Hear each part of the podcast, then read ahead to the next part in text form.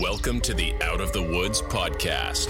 The top five headlines threat hunters need to be thinking of this week.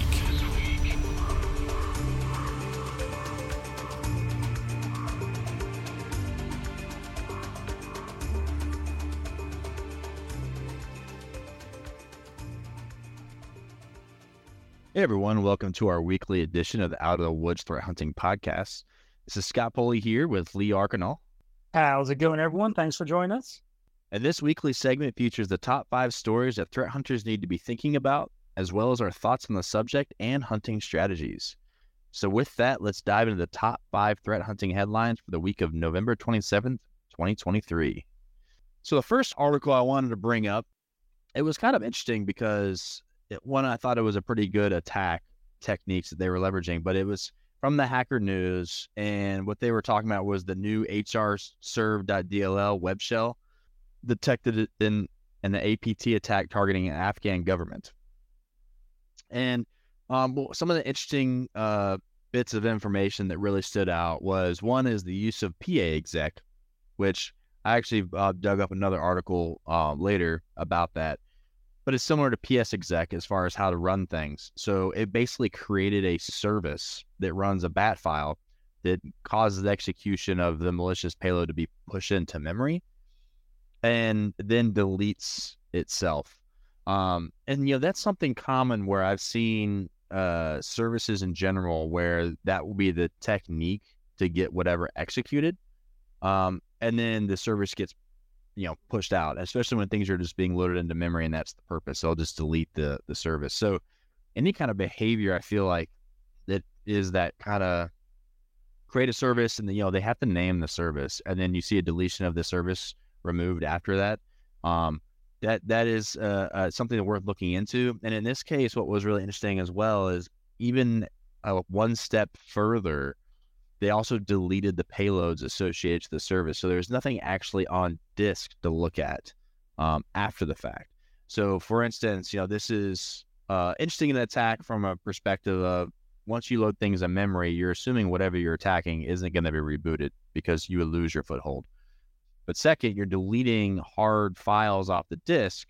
So if someone did learn of, say, indicators of compromise, that you would not be able to necessarily go look for those live. Now, if you were, you know, storing, you know, hashes and things like that, historically, you could potentially look back that way.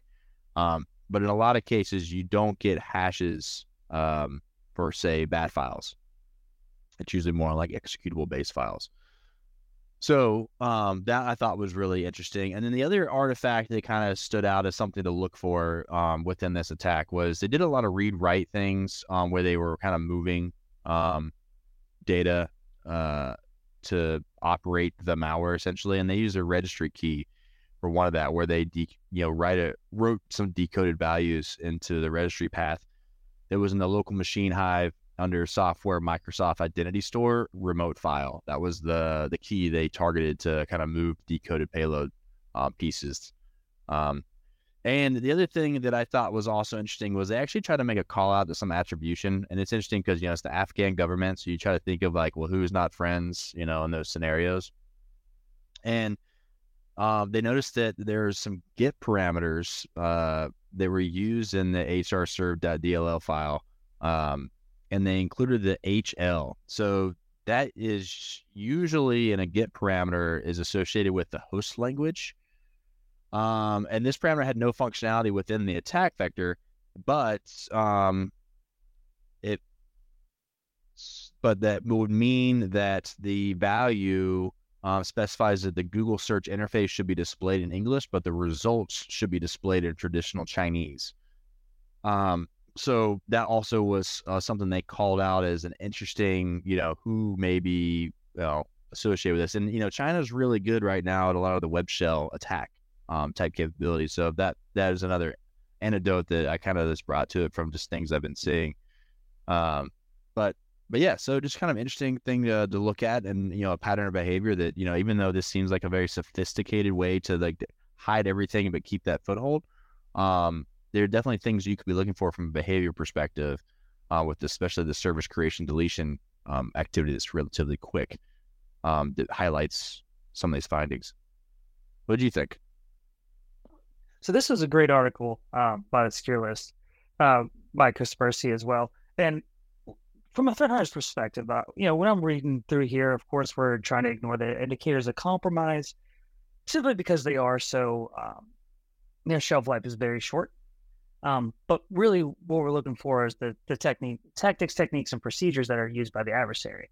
Uh, so whenever I hear a scheduled task being created, uh, you know, the first thing I think about is how does my tool track that?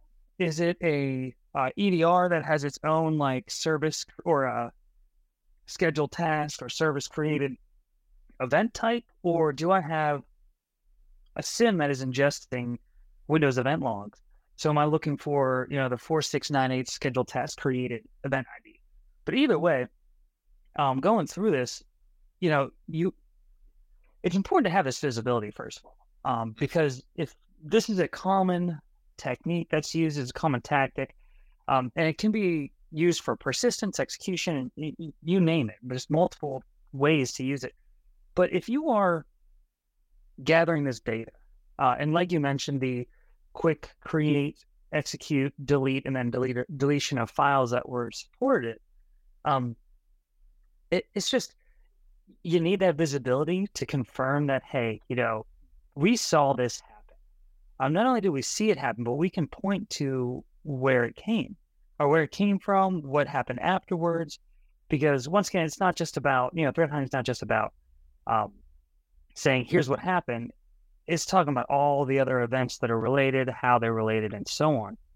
Um, but specifically around here they used a task name named Microsoft's update with an S. So it was micro, it was a Microsoft update.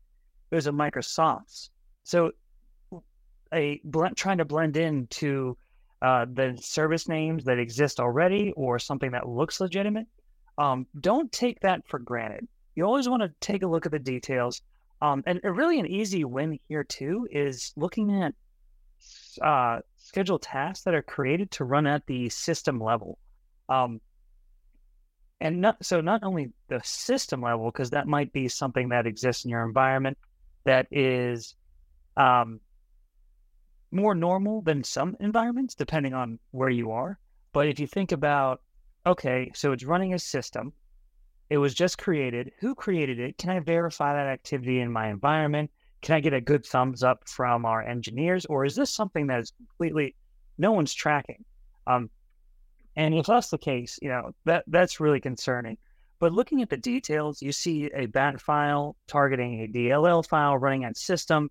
Um, it it's things like that that you want to look out for. Not not that it's an easy win. Um, I'm not saying that this was something that could have been easily picked up. But if you're looking at that data, if you're looking at scheduled tasks being created, there are things that kind of stick out. Um, and of course, you know, if they are running at system level, that gives the adversaries uh, privilege escalation. Um, so they're giving them elevated privileges, and now they're able to do things that maybe they weren't in the beginning, but since they ran that, you know, it, it's a little, um, a little more concerning, right? It's not just, it's not just um, creating a scheduled task. Yeah, I do like that you are calling out, you know, the details because one of the things that I think that usually stands out as well is just looking where the files are located that are supposed to be run because you know services are supposed to be legitimate, either host specific or you know software specific that you install, which usually falls in only certain key directories. So you see services being run from you know public shared folders or publicly available non-administrative folders um, that aren't system specific. Those do kind of just stand out on their own. Or give me the good old app data local temp. Right. or downloads, right? immediately you see that happen, you're like, well, yeah. yeah. Um, if you've been around for a while, you know that's probably not legitimate. Um, but if you are starting your journey, uh, take it from us. That's that's not legitimate normally. yeah. so cool. What do you got? So uh, first up was a article by Group-IB.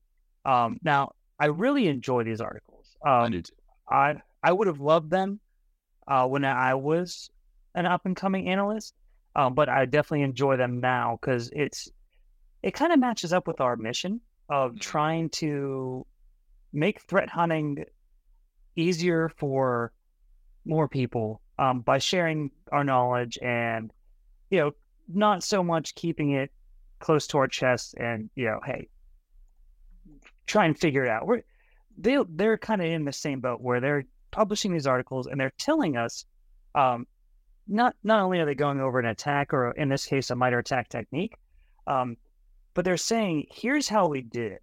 Um, here's how or here's the things that we ran into that kind of caused a hiccup. Uh, for example uh, they started their original query um, they ran it now in this case we're sorry we're looking for abuse of windows services so as they're going through it they said yeah well we start out with a process creation uh, type search um, with the parent payload being uh, services.exe. Um, so right then and there, they're just, and this is this is how I like to approach mine um, or my hunts. Is I like to cast a wide net first.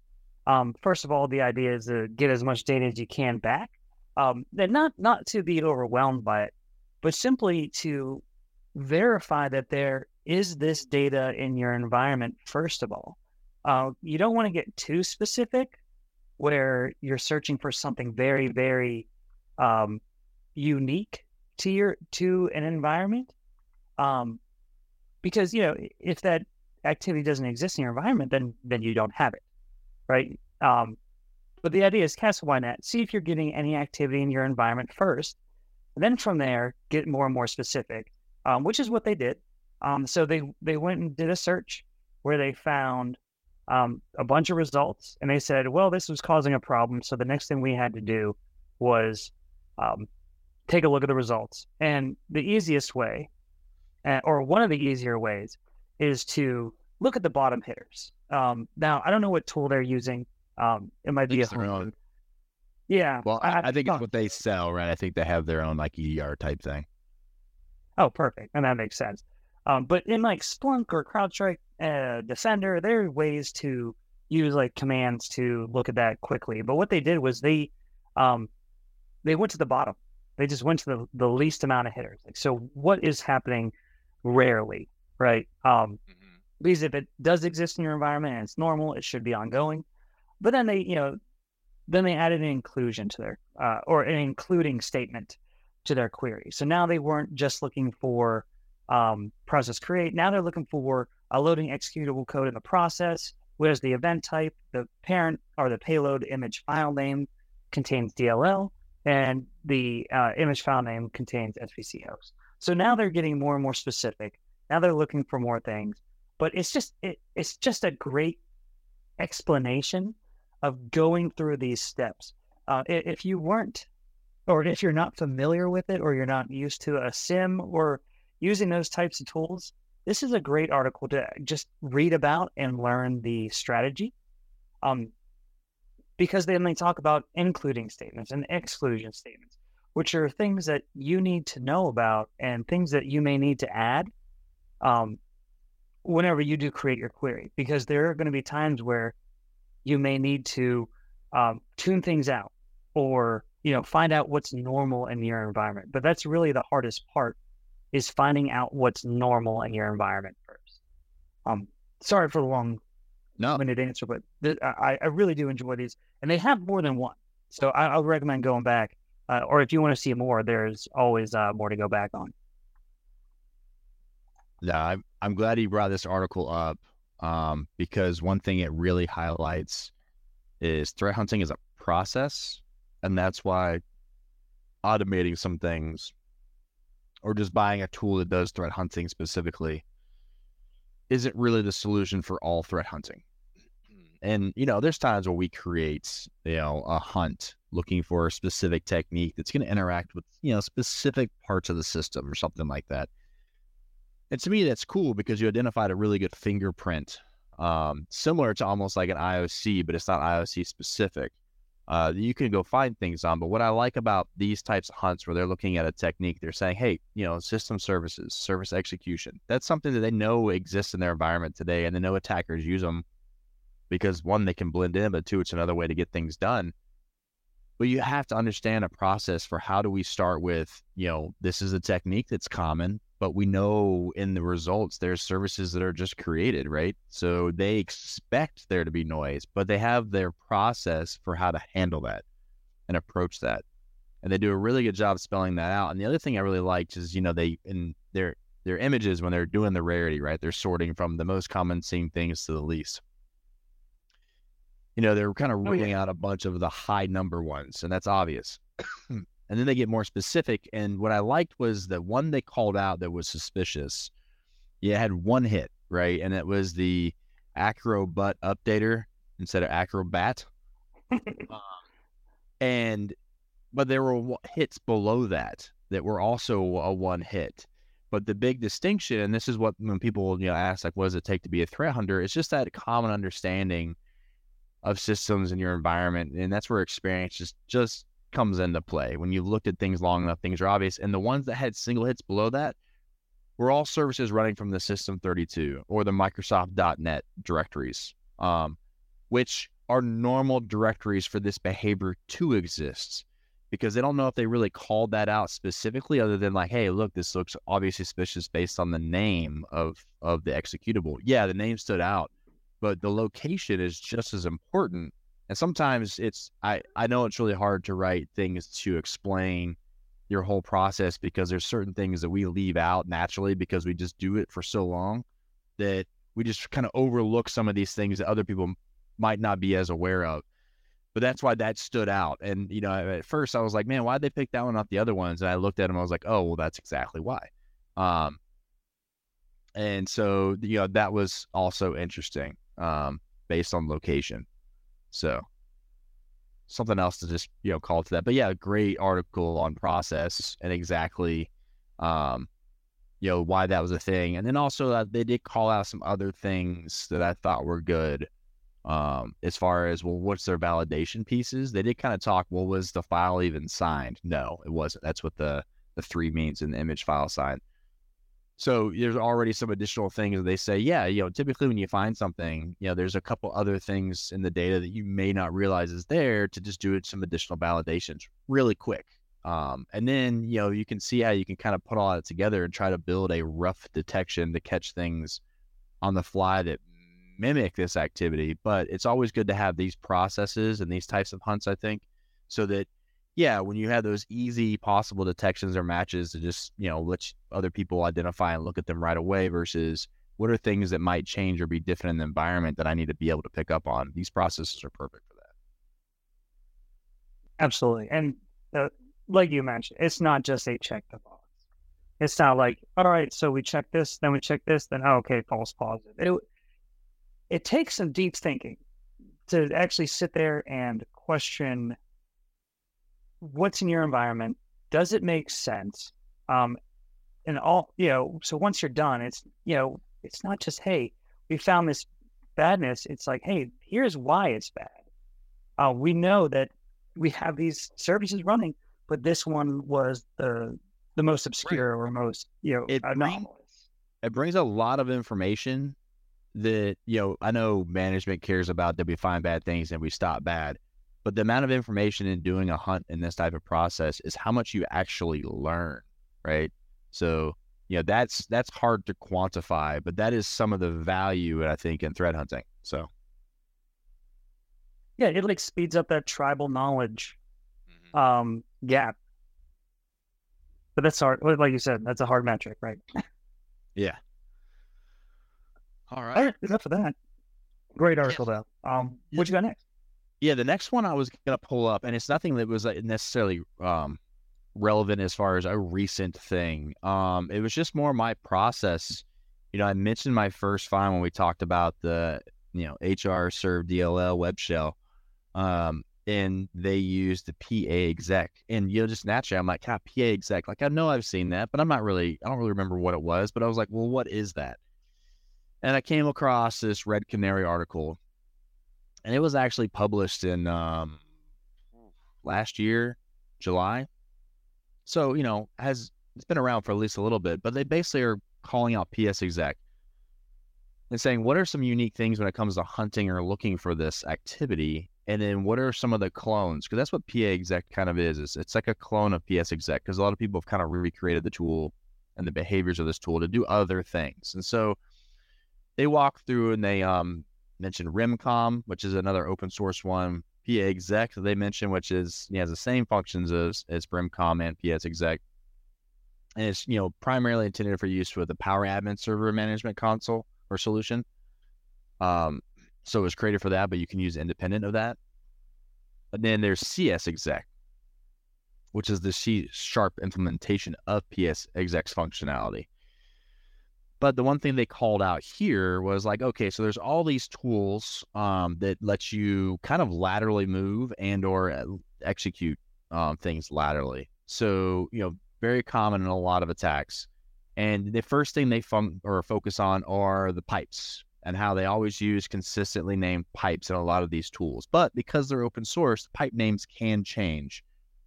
But they do a lot of pipe communication. So they're saying, you know, when when thinking about PsExec and the other clone like tools, if you have availability to look at pipe activity, um, that's something that uh, you should look at for any obscurely named pipes or even just have things that match the same pipes as a lot of these tools. Because if no one's going to recompile these tools or try to circumvent that, a lot of people just use these right out of the box and you can catch them based on just the name pipes alone. Um, so it's a good thing to build detections around if you don't have them. But then they also were talking about some other things about name pipes. It's good to be aware of. And they mentioned that, you know, a lot of um, system processes that are standard, especially in a domain, use name pipes for communication in general. And there's some common ones. And they're saying that, you know, there's a lot of things you can look at if you were just to do the same process we just talked about with services, but if you were to group based on name pipes and look for rare name pipes, and then, you know, a lot of times, depending on where your data is coming from, from Sysmon, you'll even know what executables are talking to pipes. So that can really help you understand what the purpose of those are. But when you're also doing this type of assessment, you know, we're talking about PsExec and their, you know, clone like tools to PsExec. Cobalt Strike and Metasploit also use pipes, name pipes for lateral movement. So if you have an approach or process like we previously discussed for pipes, um, it might be easier to find these things as well. Um, and then one of the things they brought up, which I thought was another interesting approach to thinking about the data, is there are other tools that use pipes because they um,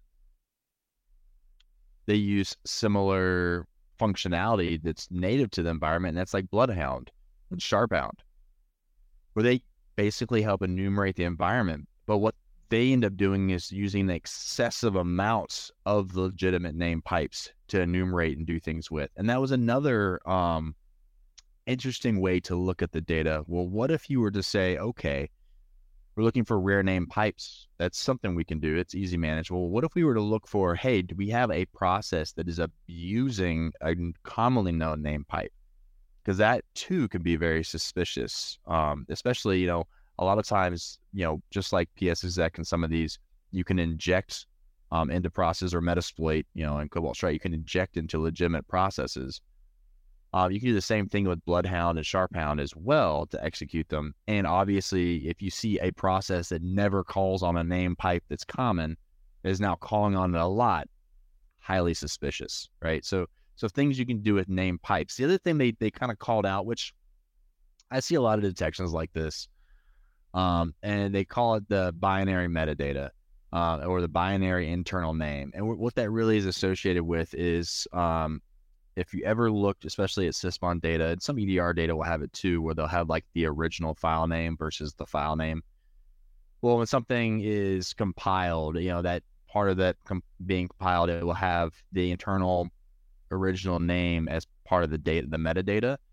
And then you can change the name after that, but it still maintains that original name. So they're saying something you can look for if people are trying to circumvent some of the naming conventions where people look for that. You can look at the original name of files for these specific um, PsExec and clones, um, and see if it's different from the name of the file, if there's a conflict there. And it's okay to build detections around that. It's not too costly. Um, and you know, it just basically says, yeah, well, we'll catch those really low level things. So I thought it was a, a, good note, but also, you know, to call out that there's other metadata to look at to try to help with this. But I really liked Uh, one, talking about a multitude of tools that are very effective when it comes to attacks and things that we've seen uh, countless times, and an approach to kind of preemptively start to understand your environment and deal with it. Uh, so I thought that was really good, and it was a good follow on. I thought to your article when you when you talked about the process for hunting for services. So what do you think?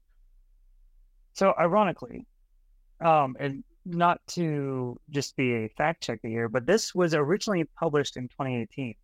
So, oh yeah, I think you're right, and it was updated. Yeah, yeah, yeah.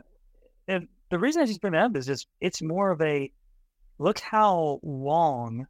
Yeah. This is, or look how relevant this still is, right? Like we are still looking at these tools that are being commonly used, and like you said, they use them off the shelf because it takes a lot more time to create something on your own than mm-hmm. just take it off. Um, and I was thinking about you know PsExec that uh, usage and going through. You know, I, have I've messed with some sysinternals in, in, the past, just simply because they are a suite of tools to use Great for tools. both you know defenders, deeper, whatever the case may be. Um, but yeah, they're great. But one of the things that you have to do, um, is that you have to accept an end user license. And now this is specific to PsExec. Um, I don't know about PsExec, uh, or sorry, PAExec. Yeah, I don't uh, think yeah. there's a EULA um, for those. Yeah, which, which makes sense because they're probably not legitimate. Um, but the idea is there it leaves traces, especially PsExec. So if they are using PsExec in your environment, there are multiple places that you can hunt for. Um, they said that once you uh, remote to a machine, a copy or an executable named PS exesvc.exe is created on that remote machine, and that's what actually provides the um, the callbacks or the ability to communicate with the machine.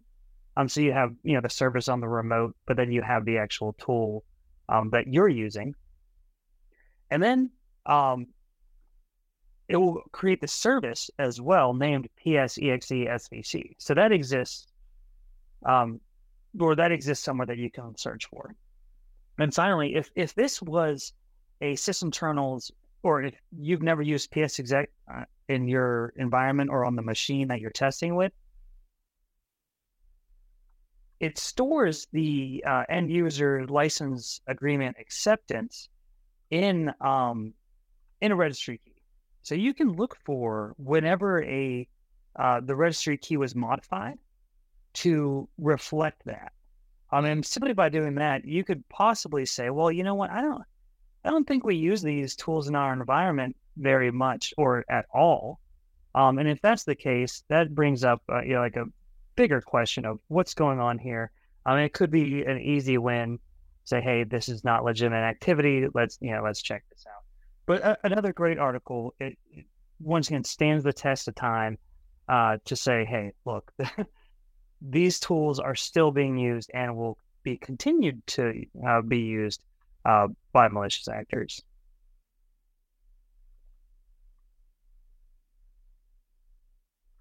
Cool. So, what do you have for us next? Uh, next, uh, this is actually by the Talos Intel team uh, from Cisco. Um, yeah, the Cisco Talos, sorry, the Cisco Talos team is called uh, Deep Dive into Phobos ransomware recently deployed by 8 Base Group. Um, now, they do a wonderful job here, um, tearing apart with an IDA. Mm. Um, I'm not going to sit here and read that word for word. Um, first of all, that's not my gig. Second, uh, I'm looking for at the usual, you know, I'm looking for what are the tactics, techniques, uh, capabilities, you name it. What what would this look like um, if it executed in our environment?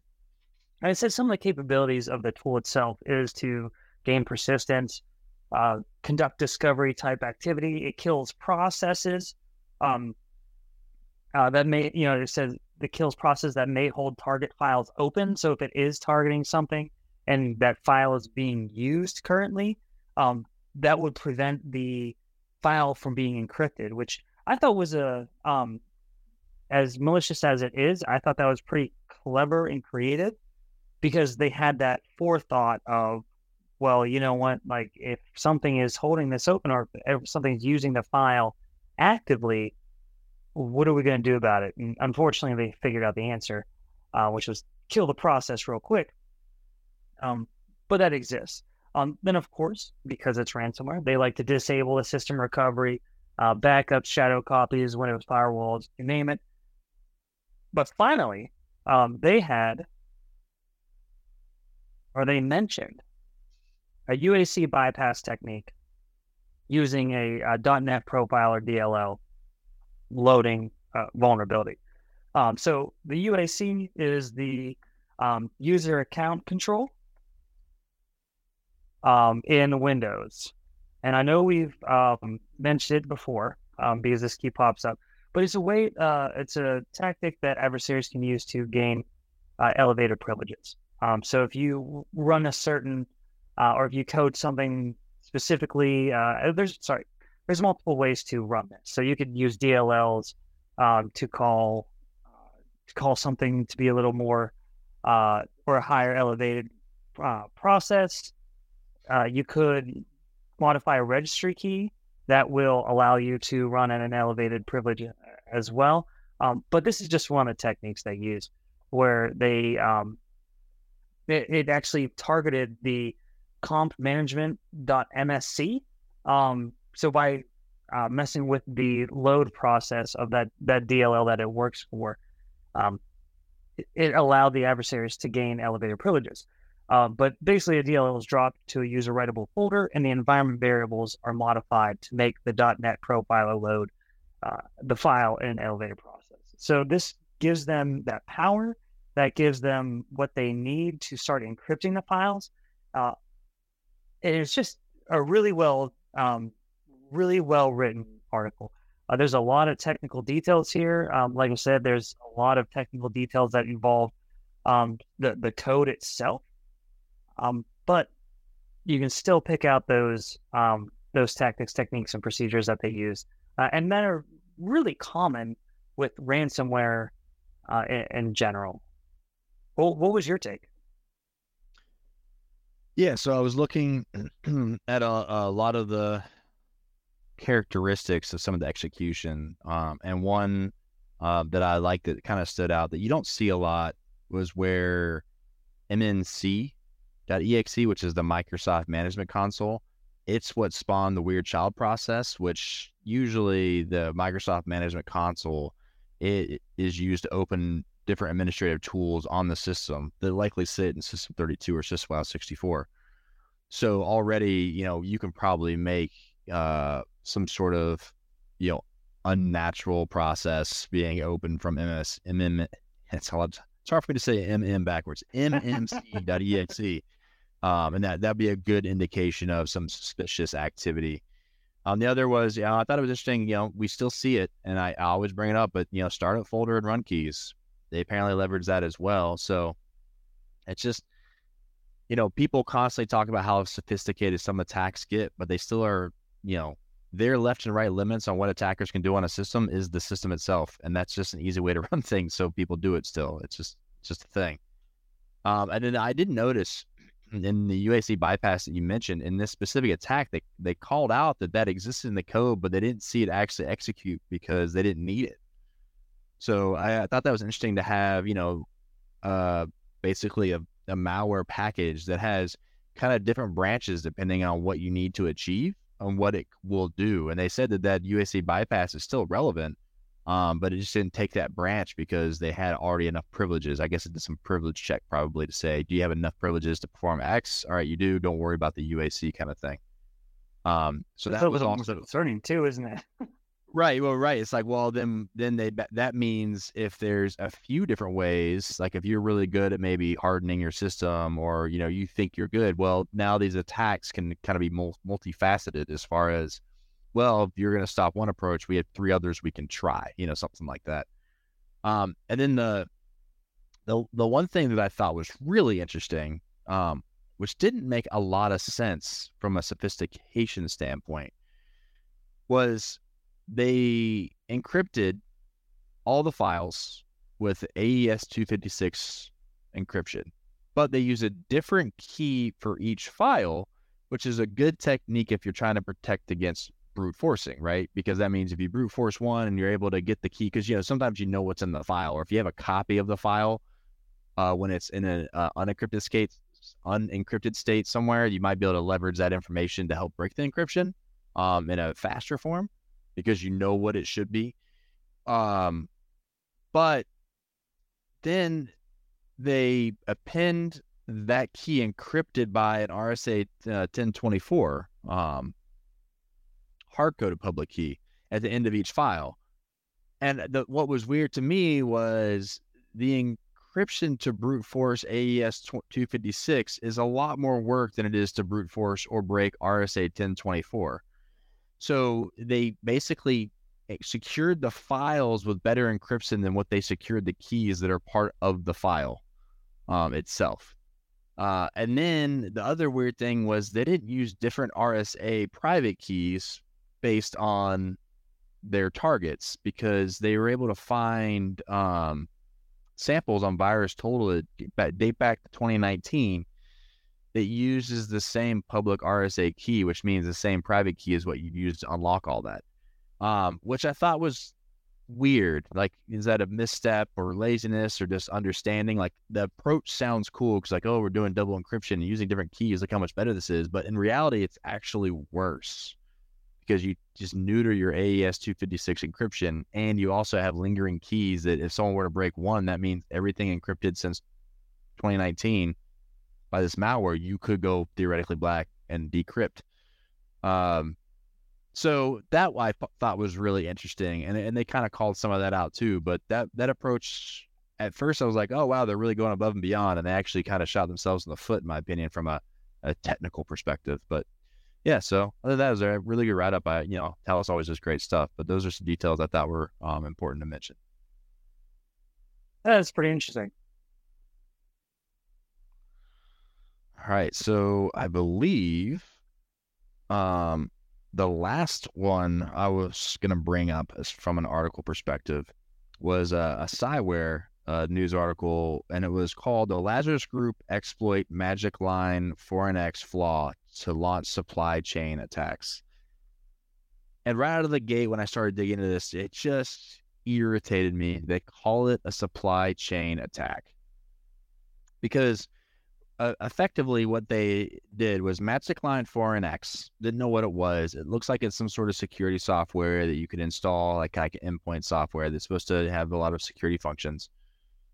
Um, there was a flaw, meaning a vulnerability that you could then exploit, um, to do what you need to do. So, um, already it's like, well, that's just any like any other normal software. I wouldn't call that supply chain now the the effects of hitting something that's widely used kind of has the same effect as if you attack the supply chain. But you know, a supply chain attack to me means you have somehow compromised some part of the supply chain. Like for instance, the 3CX stuff that they did that Lazarus Group was responsible for.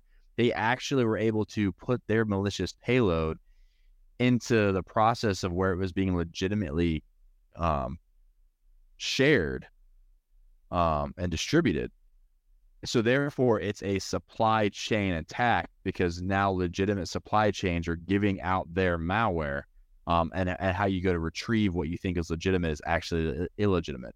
That to me is supply chain attack. This was just an exploited vulnerability that happened to have a widespread effect, and it was in uh, looks like the Korean region, right? I mean, Lazarus is associated with North Korea, so I think South Korea was primarily the biggest target here.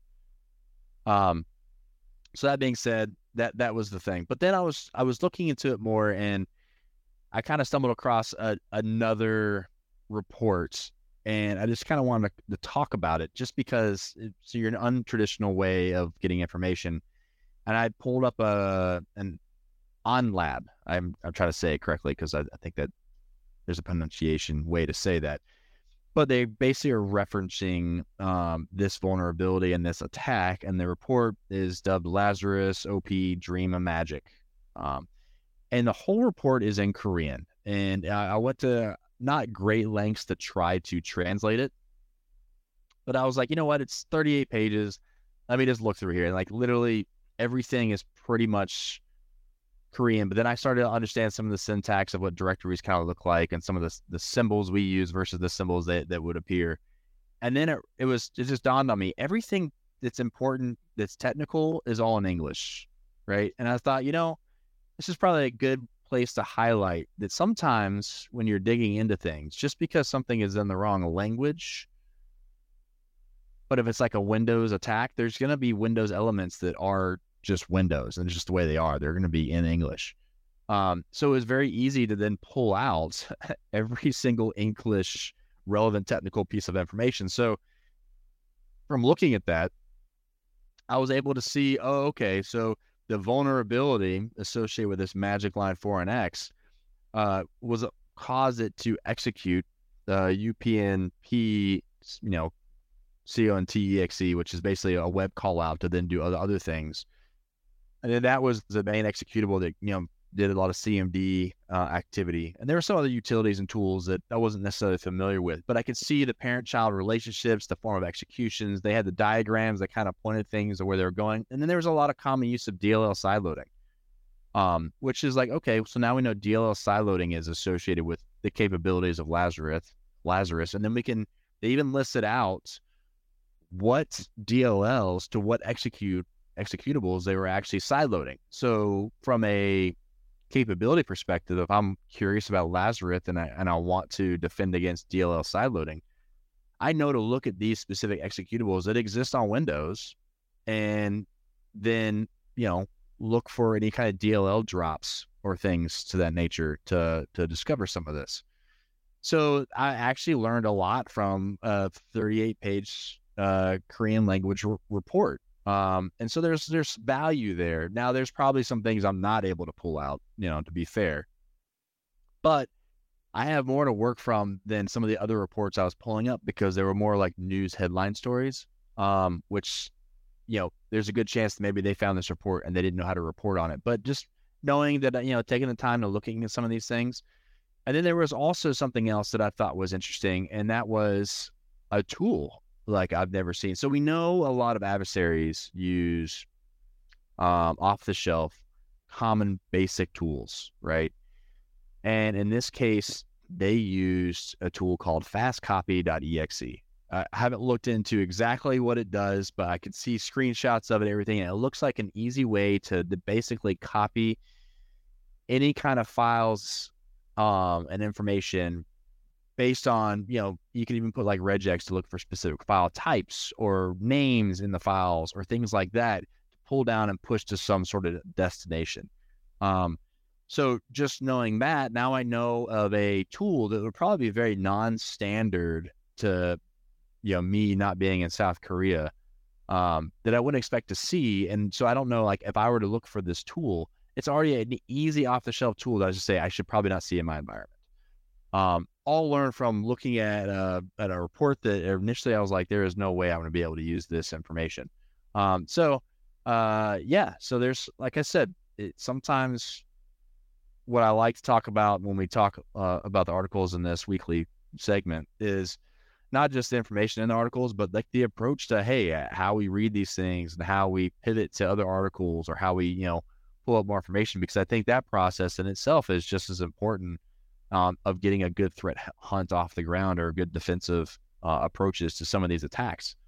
So, so yeah, I learned some tools. I learned, you know, what was the the big um, way they were trying to execute and and take advantage of this vulnerability, and also learned that it really wasn't a supply chain attack like they just discussed. Um, so you also got to be careful of the terminology used in some reports to make sure they actually line up because that's probably the my biggest frustration in our industry is the improper use of terminology to that creates mass confusion and then communication just kind of gets bare. But but yeah, so what did you think from the stuff I th- threw your way? So I learned that Microsoft possibly has created a universal language, which, you know, we've been the world's been looking for nonstop. But if yeah. you can look at multiple reports that are written or have the same stuff going on, then that's great. Now, um, but no, it I, what I was surprised of um, was not really, uh, uh, like you said, or sorry, total side tangent. The you mentioned that looking at the news reports first and then leading to other articles. I mean, having a good bookmark section of those is really, really helpful. Um, mm. Because if you know the hacker news or the bleeding computers or, or things like that, um, they always or normally they will reference their materials in their articles. So it's a big, it's an easy win there. Um, which you know, from there, uh, going to the or the next article is easier, and then finding it and finding out what you know what were they really talking about, what were they trying to talk about, um, especially if the first one isn't that um, technical. Uh, you know, it, it's it's kind of like the executive summary. Right. Um, going back to North Korea, um, I agree um, with your statement of it wasn't a um, supply chain attack because, quite frankly, I was digging and I couldn't find answers. Like I was right. That's problem. Yeah. Yeah. It, that I mean, not, not that not that we should shame them or anything. You know, it was a it was a great article, great great lead to an investigation research. But I was just trying to figure out. I was like, well, which which supply vendor got popped? Um, but that's beside the point. Um, I was surprised that uh, oh that AhnLab they're a good um, they're a good organization as well. Uh, I've read multiple uh, articles by them. Uh, they're definitely over uh, in the Asian uh, side of things, but they they still, which I like because they provide details that we don't normally see. Right, we're focused on U.S. Um, you know our our critical infrastructure, who's you know who's targeting our stuff, uh, and so on. They provide reports that's going on the whole other side of the world, um, and of course, you know we got North Korea looking at cryptocurrency. I think that w- I was surprised that that wasn't a big feature in this one. Right. Um, but you know, you think of North Korea, and you automatically think um, they're heavily sanctioned. There's not a lot of trade um, being done with them. So how do they get their money? You know, ransomware, cryptocurrency hijacking, uh, and so on. But I really do, um, I really do look forward to finding that 38 page report uh, because those are the reports, the reports that I love. Um, and I like how you said you learned a bit from the 38 page report. uh, um, but yeah, no, I, I, look forward to it. Um, thanks for the great article. Yeah. So I think with that, that concludes the weekly segment. So I just want to thank everyone for joining our Out of the Woods Threat Hunting podcast. Uh, we look forward to syncing back up next week. And with that, that closes out the top five threat hunting headlines for the week of November 27th, 2023. Thanks for joining, everyone, and happy hunting. Happy hunting. Thanks for listening to the Out of the Woods podcast. Be sure to subscribe wherever you heard this podcast so you never miss an episode. For more information or to connect with Cyborg Security, check us out online at www.cyborgsecurity.com and follow us on social media. We'll see you next time.